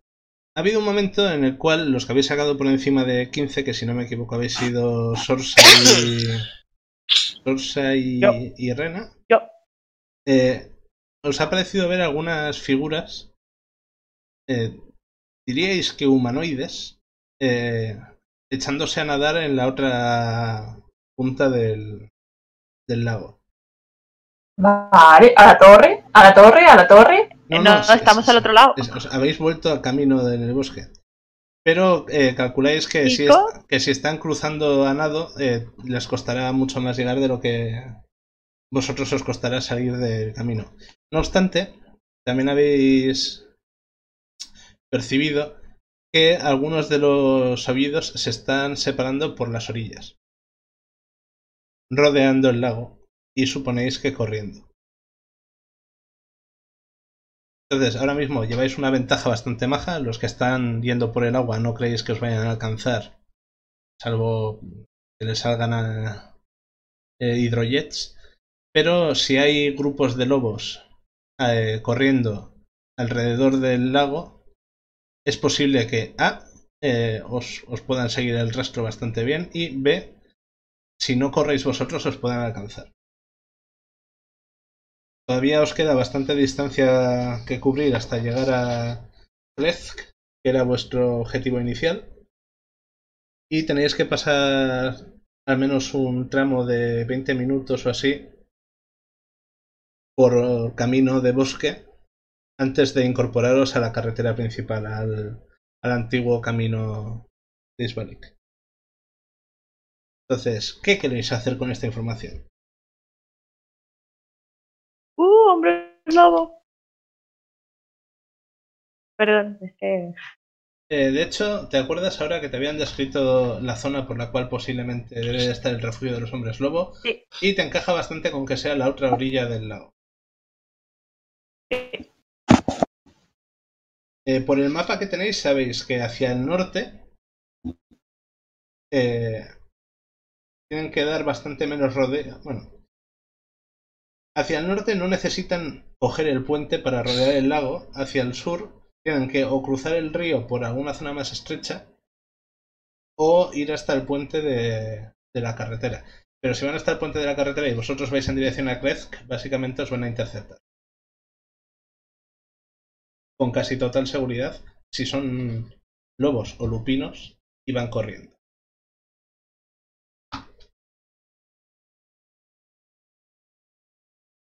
Eh, pues opciones no tenemos muchas realmente. Mm. O, plantar, o plantarnos y esperar o echar hacia adelante, hacia el camino principal. A ver, tenéis, tenéis el mapa. O, Así que os digo, rutas que incluyan camino está. Coger lo que el tramo que os queda del camino por el bosque y uniros al camino principal. Regresar hasta el viejo cruce del río Luna. Siguiendo el, camino del bosque por el cual llegasteis hasta aquí eh, durante la mañana. Aunque eso os llevará horas. O lo que podéis hacer es ir hasta el camino principal por la ruta más rápida y luego coger un, desvío distinto al puente. Podéis retroceder en dirección a. a ¿Cómo se llama esto? A. Retroceder en dirección a Balaki. Eh, no sé. Opciones hay.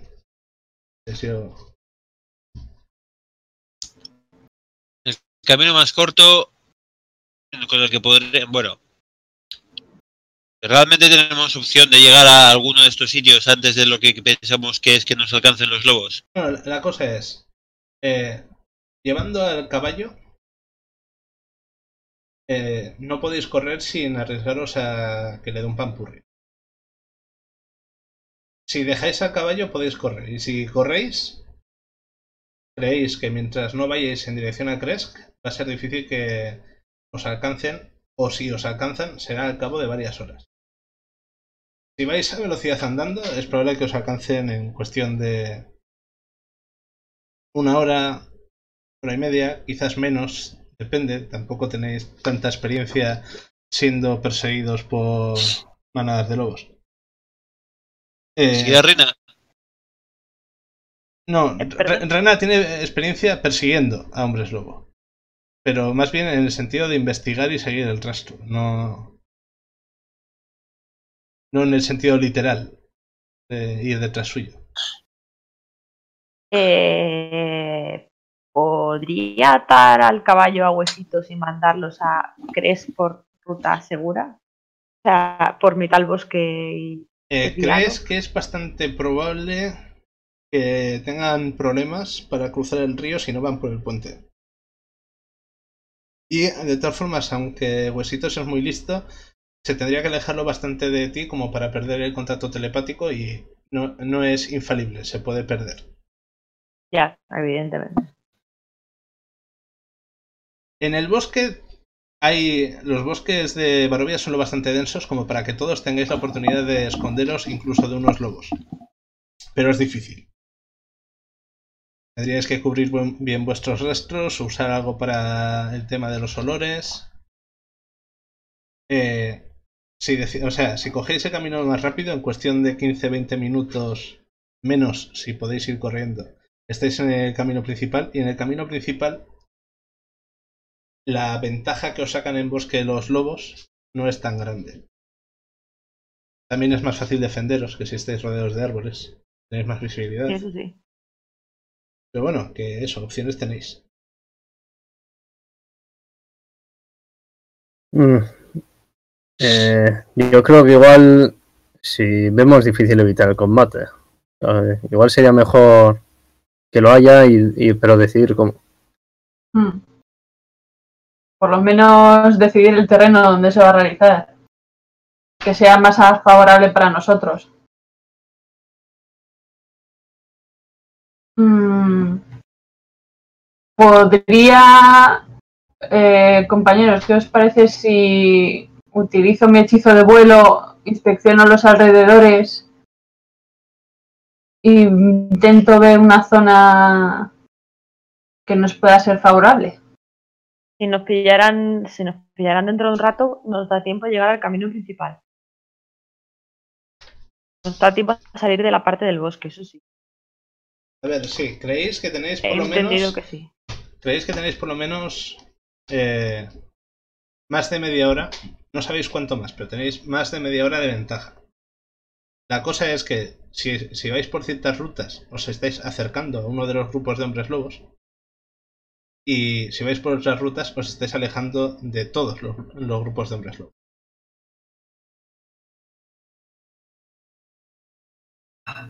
Podríamos, podríamos interceptar a uno de los grupos para que de, haber un combate mm, solo sea contra un grupo. Incluso eso podría hacer espantar al siguiente. Es, es una jugada arriesgada, pero bueno, la propongo. Mientras avanzamos. Eso, calculáis que hay uno que está ahora mismo nadando a través del lago, que le costará un rato. Eh, hay otro que lo está rodeando por el norte y otro que lo está rodeando por el sur. Los del sur casi inevitablemente van a poder eh, llegar al puente antes que vosotros. Mm, Salvo que algo les detenga por el camino, pero vamos. A priori, Y yo digo, eh, ir por el camino principal, meternos en algún desvío y esperar a que pase ese grupo y luego continuar por el puente. Pero puede que nos detecten. Puede. Pero sería un solo grupo y entonces eh, entramos en combate. Tenemos algo para ocultar olor. Rastro y estas cosas. Por lo menos olor. Igual nos podemos revolcar en la tierra. O abrazar al caballo mojado, pero no sé si eso va a ser peor. Eh, Vicuña, ¿qué opinas tú Mm, respecto al olor de, lo, de, las, de los hombres lobo? Pues si podríamos hacer algo, puedes invocar algún tipo de criatura apestosa. Hombre, pues sí, puedo invocar un tejón terrible, tal vez. Pero eh, yo creo que van a ser capaces de seguir el rastro. Salvo, o sea, si tuviésemos algún elemento mágico que nos pudiese ayudar en ese aspecto, pero con soluciones naturales y, y eso, y mágicas, pues quitando invocar una criatura muy olorosa, que eh, también les puede servir de entretenimiento. e- ese mismo hechizo que se llama. Mire. Se llamará las bestias. eh, también te podría servir para invocar monturas. Creo. Pone hasta CR2. Sí. No, no sé si Dos a- alguna montura habrá. de en huesitos. CR2. En CR2 hay jabalíes de guerra. Ahora, ahora te lo miro. A mí me sirve cualquier cosa de montura. Me, podría invocarlo. Podría invocar. A nivel 3. Tengo dos ranudas. Podría invocar dos criaturas. Y, y yo hacerme pequeño para ser una molestia menos. Sí, eso es otra cosa que puedes hacer. Por cierto, mientras estáis discutiendo esto, vamos a decir que han pasado otros 5 minutos dentro del juego, ¿vale? No puede ser que pase más tiempo. No, han pasado más de 5 minutos de discusión. Lo aseguro. Ya, pero ellos están ahí en vivo. Eh, vale, a ver. Te digo, puedes invocar, por ejemplo, eh, esto. Puedes invocar un rinoceronte durante una hora. Puedes invocar. CR2, rinoceronte, joder. Sí, aparentemente sí. Puedes invocar un oso polar. De hecho, no invocarías un rinoceronte. Invocarías algo más parecido a un codo de los de. de los del WoW, porque me hace más gracia. Un oso de las cavernas. Un auroch enorme. Eso parece una buena montura. O podrías invocar eh, dos lobos terribles, dos buitres gigantes, dos tigres, dos leones. No sé lo que es. No lo puedes invocar porque no sé lo que es. O podrías invocar cuatro cabras gigantes. Eh, cuatro osos negros. ¿Cómo andan de velocidad las cabras? Las cabras gigantes, 40 pies. Y, por ejemplo, el Auroch. El auro, que el problema es que solo podrías invocar uno. pero serían 50. Uno por hechizo. Eh, pero son de concentración. Ay, es verdad. O sea que en realidad solo puedo invocar uno. Eh, lo, Claro, que mejor te tenga sal- dos lo- lo que armaduras. mejor te saldría en cuanto a velocidad es invocar buitres gigantes. Que podrías invocar dos buitres gigantes. Pero son capaces de portar a alguien. La cosa Y- es, podrían o sea, llevar, ¿cómo? por ejemplo, un buitre gigante tiene fuerza 15. No son, o sea, no pegan muy bien ni nada. Yo diría que un buitre gigante podría llevar a Drekar y otro a Sorsa. Eh, y en huesitos podemos ir dos. No, ¿No? Y, y de hecho mi hermano, es decir, perdón, Vicuña se puede convertir en una pulga gorda Bueno, vale, y yo y voy lo en- puede eh, llevar cualquiera. Vale, ¿y qué hacemos con el caballo? Esa, esa- Estamos la pega es esa. ¿no? ¿Queréis salvar al caballo o no queréis salvar al caballo? Si no queréis salvar al caballo, tenéis bastantes opciones. Eh, por cierto, pueden ser águilas gigantes en vez de buitres, ahora que lo veo. Que son, No, para ser buitres. Para... son- Eso, ellos no lo saben. vale, vale. No quieres un Bugatti si solo conoces lo, O, o cosas que existen. o, o hienas, también pueden ser hienas gigantes. Lo que pasa es que no vuelan.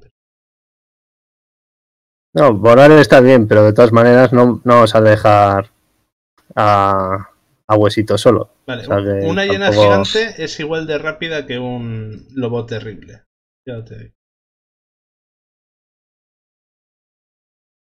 Pues tal vez llenas, por simplificar, porque que sean voladores no le vamos a sacar provecho y yo creo que los, los cuadrúpedos seguirán teniendo una ventaja para la carga, ¿no?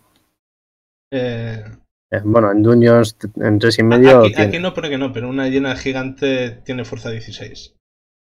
Con fuerza 16 puedes cargar una salvajada. O sea, puede llevar a una persona por hiena, seguro. Y tú en 6 segundos te transformas en algo pequeño. Pues venga, eh, compañeros, voy a invocar unas monturas. Duran ¿Y una qué hacemos con el caballo? Ah, bueno, sí, queda lo del caballo. Mm. Eh, supongo que. Pues, que o combatir o- Igual una, una imposición de manos ni nada por el estilo para que se le quite el cansancio. Eh, si le impones las manos, te voy a decir. Yo Eh, le he curado Sí, antes, le- pero le, has, le ahora... has curado. Vamos a decir que le has curado 10. ¿Vale? Sí. Eh, ahora lo que tiene es puntos negativos de atributo. Eso es, una. no es, es por enfermedad o Bueno, eso, o sea, Porque está medio deshidratado. una, re- restauración leve po- podría ser. pues le, pues lo puedo curar. Le puedo hacer una laser restaurativa. No, Pues lanzas estos dos hechizos. no, Curas, voy la a debilidad, salvar el día. curas la debilidad del caballo. Invocas de la nada, aparecen dos hienas. eh, que te das cuenta de que son zombies cuando llegan. Bueno, Mira, más pues, eh, amigos para, para huesitos. que obedecen como dice el hechizo, es decir, que estas tienen una... Eh, el hechizo dice concretamente... Eh, son amistosas contigo y tus compañeros. No tienen, eh, no tienen por qué obedecerte 100% si les dices tírate por un precipicio, pero eh, llevad a mis amigos y en esta dirección te hacen caso perfectamente. Y el hechizo dura una hora. Vale. Así que vamos a Todo hacer. Primero, primero has eh, curado al caballo, luego has tirado esto. Sí, ese el- es el- el orden lógico. El mismo asalto en el cual eh, Drekaraz y Sorsa se montan cada uno en una hiena zombie gigante. Tú te transformas en un animal pequeño y te subes con cualquiera de tus compañeros montados. Y salís por patas hacia dónde. Como hemos dicho, o, o vamos a Cres, pero lo dicho, el, el desvío para intentar evitar el grupo de lobos que vayan a pasar el puente. Vale, con las hienas Mm. tendréis que hacer tiradas. Es decir, no es seguro. Pero con la ayuda de las hienas puede que paséis antes que ellos. Y entonces os tendrían que perseguir hacia Kresk. que por lo que os han contado eh, es una ciudad amurallada. Es, bueno, más que una ciudad, es una comunidad amurallada. No, no hay tantos habitantes como en Barovia, el pueblo, o como en, en Baraki, pero es básicamente un- una porción de bosque y parte de la colina donde está instalada la abadía, está rodeada casi por completo por un muro de piedra y el resto lo protege la orografía. O sea, si son hombres lobos seguro que encuentran alguna manera de colarse, pero si van acompañados de bestias normales lo tendrán difícil. Eh, si no, podéis aprovechar eh, el factor sorpresa de que no creo que se esperen que tenéis ahora unas monturas invocadas de la nada para usar esa hora eh, que tenéis de monturas e ir, por ejemplo, hasta la carretera principal y luego en alguna otra dirección. Vamos a decir que de la media hora de ventaja que teníais entre preparativos, discusiones y tal, os quedan 20 minutos de ventaja, pero gracias a las llenas habéis equiparado la velocidad. Podemos dirigirnos hasta, hasta esa localidad y Pero, si- como ya digo, si vais hacia Kresk, estáis yendo en. O sea, os arriesgáis a cruzaros con otro de lobos. Antes era una certeza, ahora igual pasáis antes, igual no. Ya depende de. Un poco de suerte, un poco de vuestro talento como jinetes de llena zombie gigante. Todo es practicar. yo lo intentaría. Si no, siempre puedo intentar lanzarles un hechizo de aterrorizar a ver si puedo espantar a algunos mientras seguimos escapando. Vosotros decidís. Os doy un minuto para decidirlo. A mí me parece bien. Venga, sí, pute. Vale. Sí. Eh, y si me da tiempo a cambiar la carga del, del Super Swacker por el, lo que me quede de Pod Alquimista, Te queda uno, así que sí. pues ahí va. Vale, de acuerdo. Voy a comprobar la velocidad de los lobos.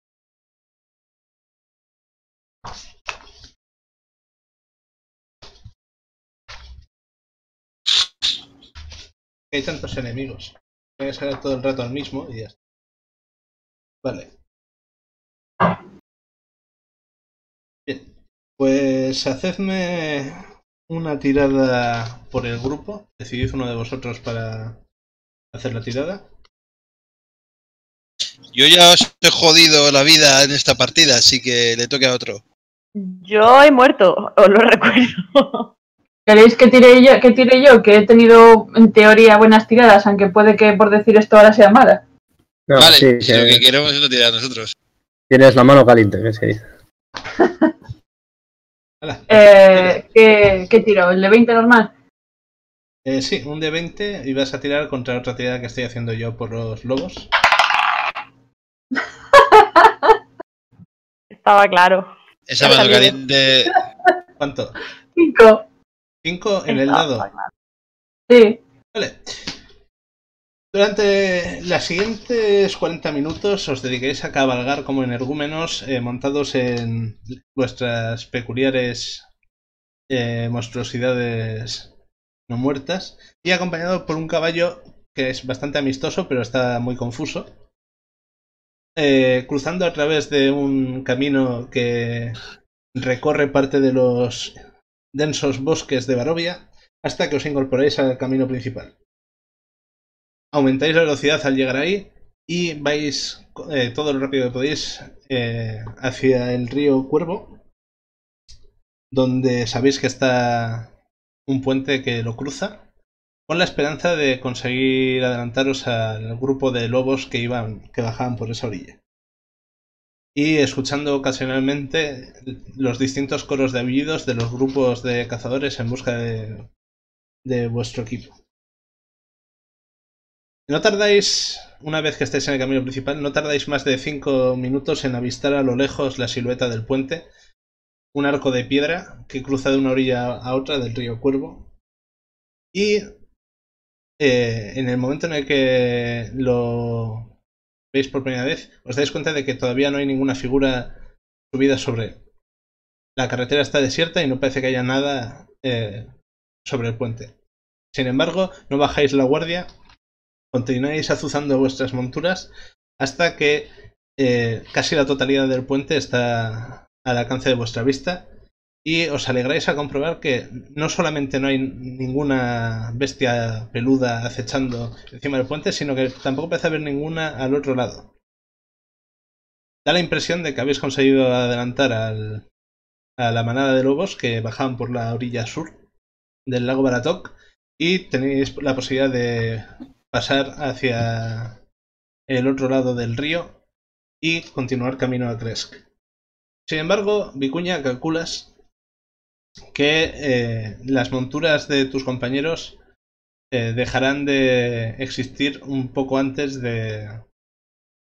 volverán a, al plano pseudofaérico no muerto de que han brotado.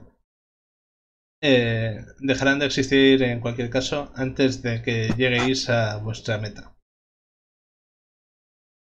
Pero creéis que lleváis una ventaja inesperada sobre el grupo al que pretendíais evitar.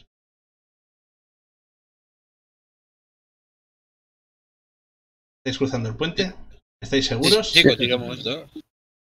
Eh, Pero eso- yo les informo de que esto tiene una duración, pero podría volver a invocarlas si, si lo veis necesario. Sí, pero necesitas salirte de la forma de limaña. No se pierde mucho tiempo, pero gastarías la ranura. Es más, no- no Eh, hace falta ni que las vuelvas a invocar. Te dejaría lanzar el hechizo otra vez para extender la duración y ya está. Desde el puente, con lo rápidas que son las hienas y lo rápido que es Huesitos y el caballo ahora que está recuperado, crees que con otra invocación os daría de sobras para llegar a Kresk. Y si no os, alcanzado, y si no os han alcanzado ya los lobos, crees que con esto os mantendríais por delante. Si no gastas la ranura, llegará un momento en el que las criaturas desaparecerán. Y entonces los que tendrán una ventaja de velocidad son, serían los lobos que os persiguen, que también conocen mejor el terreno.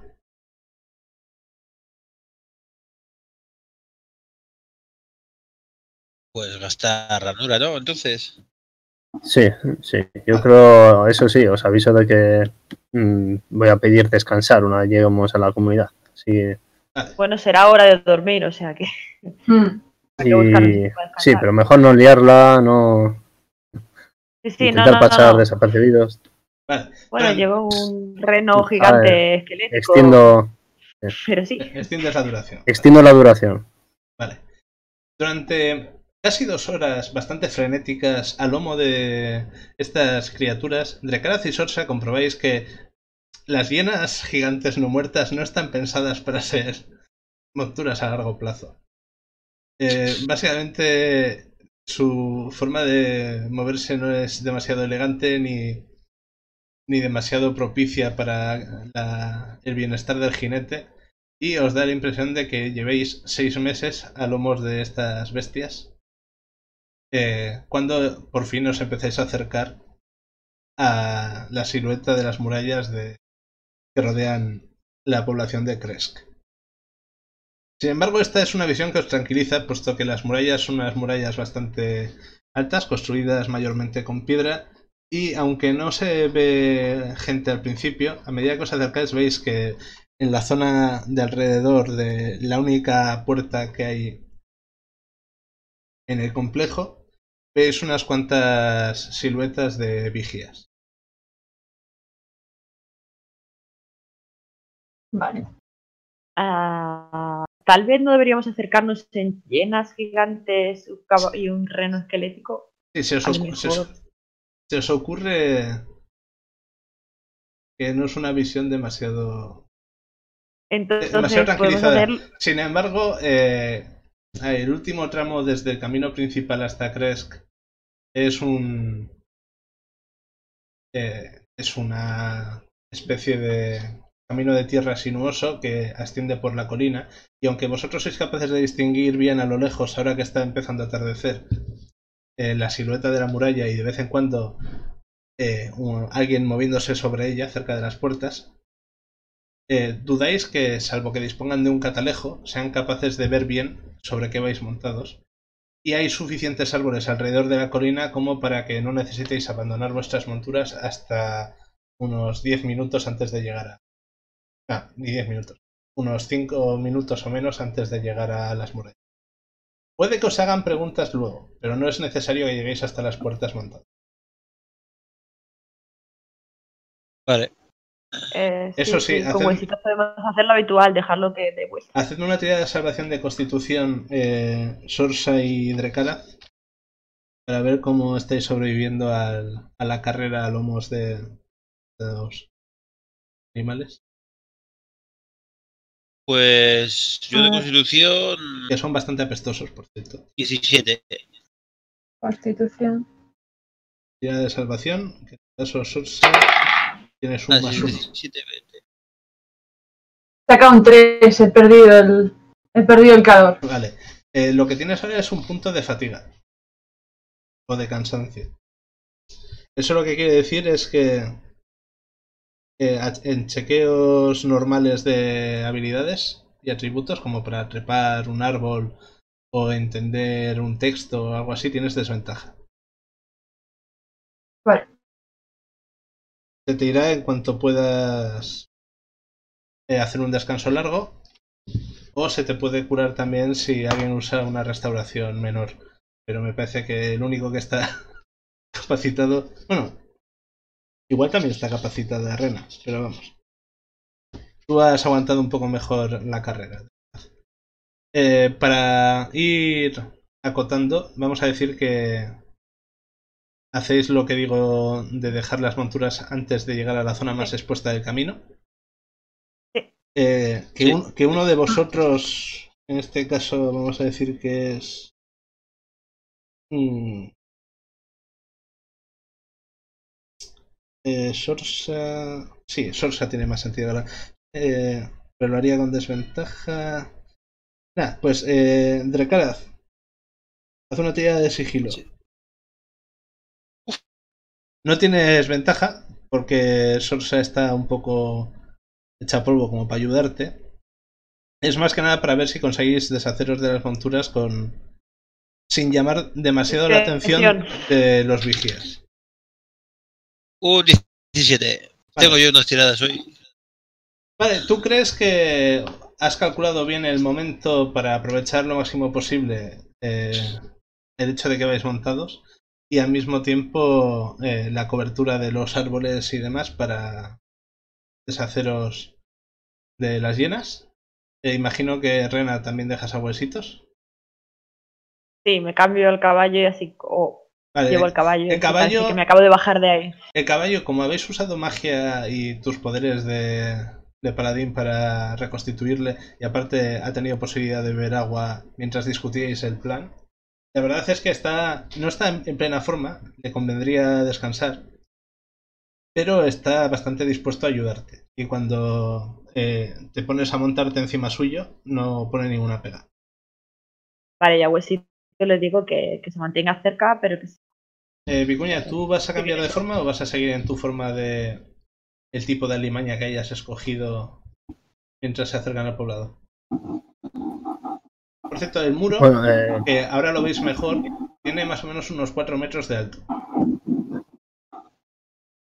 pienso, eh, me vo- voy a permanecer en forma Sí. transformada, que va a ser, pues, mm, el otro día fue una rata, pues, una cucaracha un poco grande, eh, porque si hay que buscar alojamiento, se, se encontrará más fácil para tres que para cuatro, aunque es posible que no haya diferencia.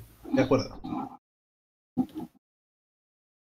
Eh, ¿Seguís oyendo de vez en cuando algún aullido proveniente del bosque que os confirma la- el hecho de que os, os persiguen?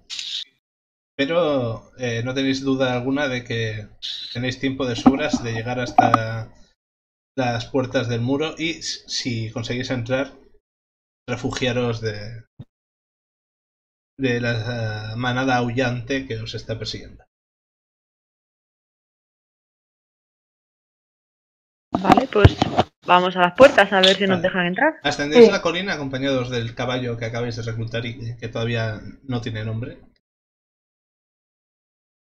¿Alguien le quiere poner nombre? Eh, que no el- sabía si iba a sobrevivir. Sí. No, quiero poner encariñarme. Eh, El camino va, va rodeando, vamos, va haciendo curvas para compensar un poco la pendiente y acaba llevando hasta un par de puertas reforzadas con metal, eh, tan altas como los muros que las rodean. Y en un- el arco encima de estas puertas se lee el nombre del pueblo, Kresk. Eh, los muros se extienden a ambos lados de las puertas. Y eh, básicamente parecen cubrir por completo un bosque interior eh, que se ven las copas de los árboles brotar por detrás del muro. Y por encima del muro desde el camino os parecía ver a lo lejos la silueta de un campanario casi en las faldas de la montaña básicamente crees eh, aprovecha una colina que está pegada a la montaña para combinarla con el muro y protegerse. Y bueno, entendéis que esa silueta del edificio que veis a lo lejos, más arriba de donde estáis, es donde debe de estar la famosa abadía.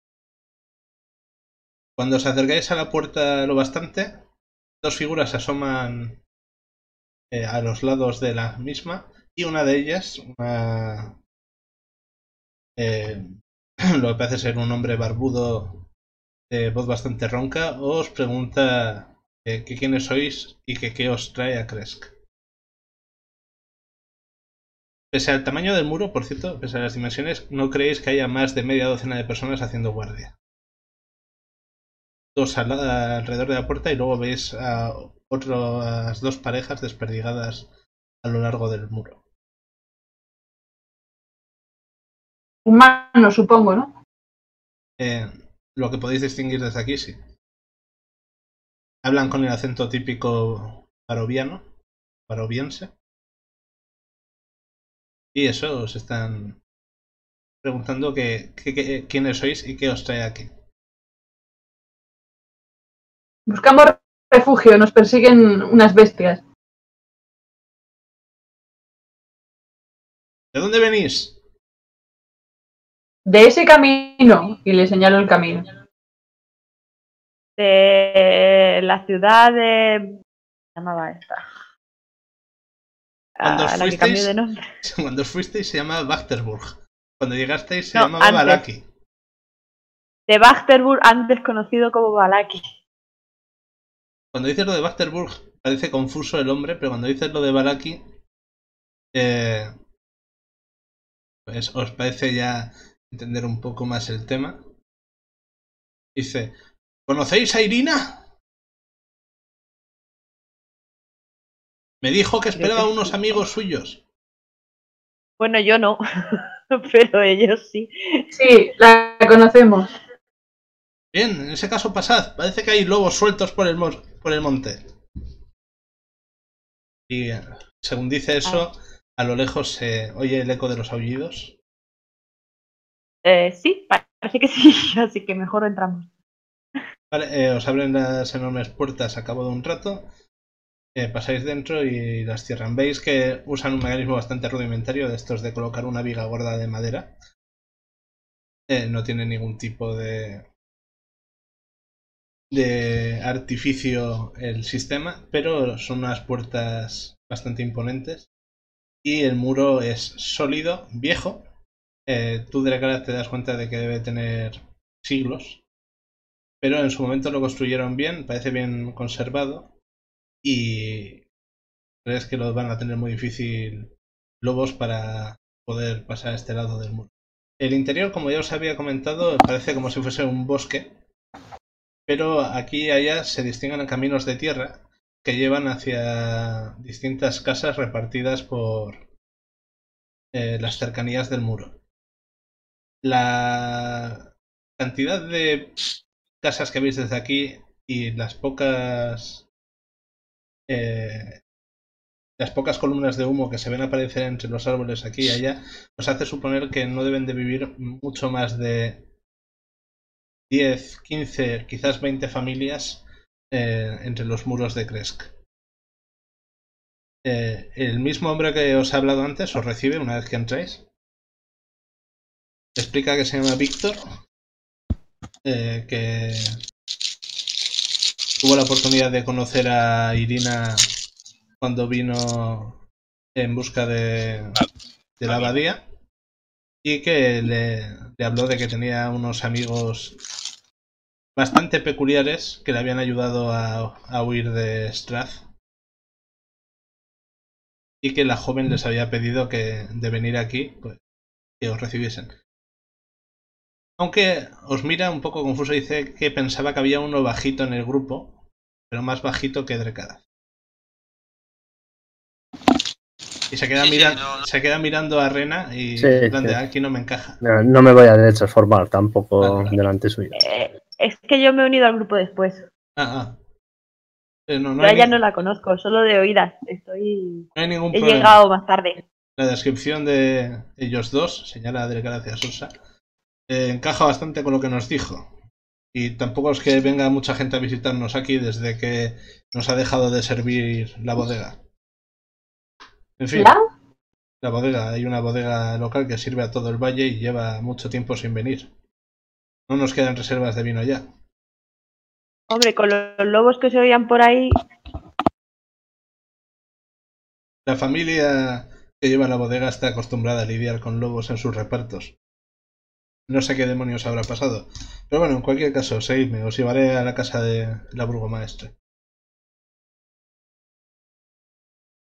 Eh, imagino que...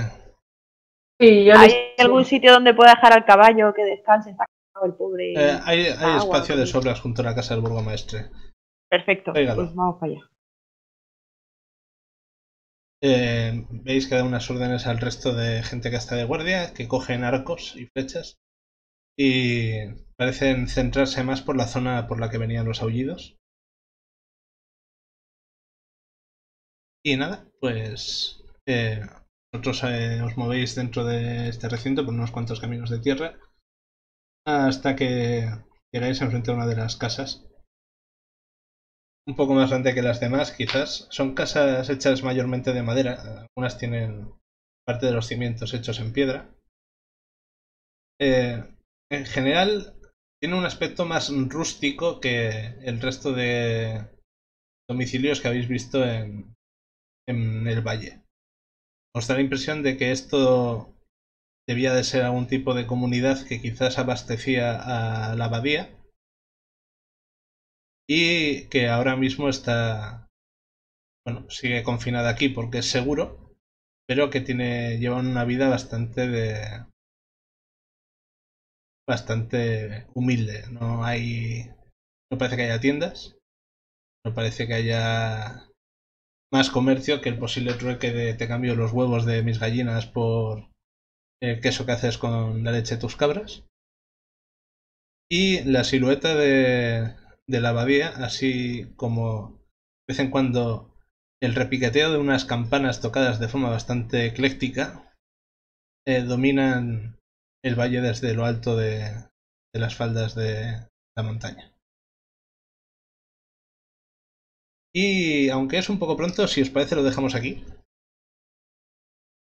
Sí, es Vale. un buen punto para dejarlo. De acuerdo. Porque yo Porque tenía, si no la vamos a liar. tenía preparada la posibilidad de un combate, pero no tenía preparada la posibilidad de un diálogo ya con la burgomaestre.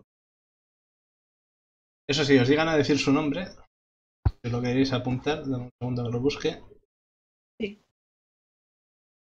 Ok. Se llama Ana Kreskov.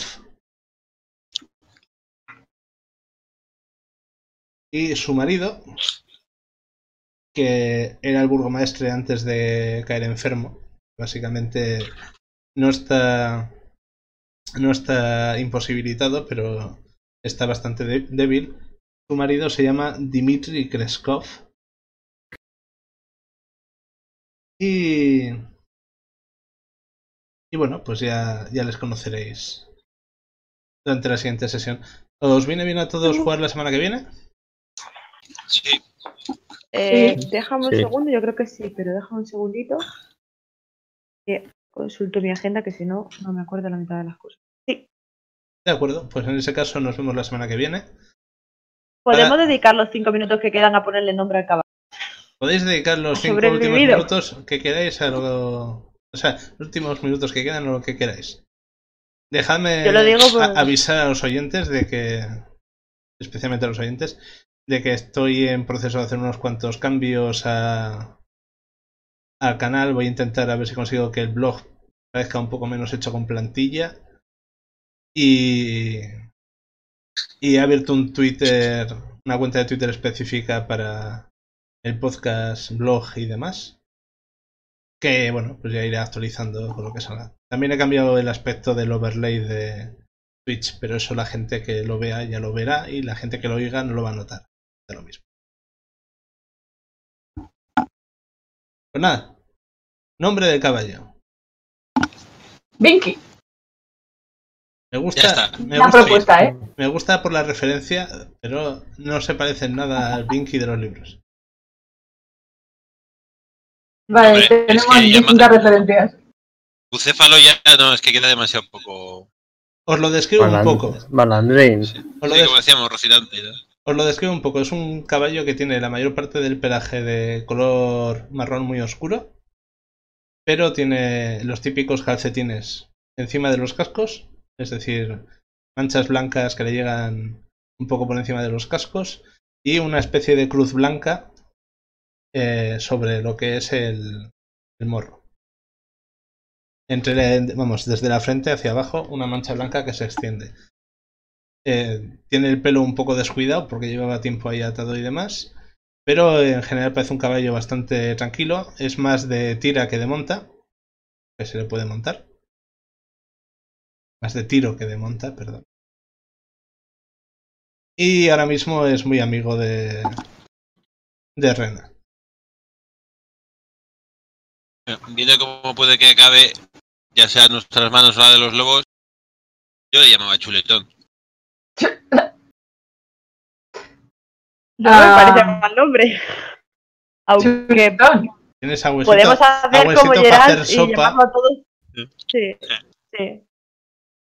Pero bueno, de ilusión también se vive. Sí, chuletón me sirve también.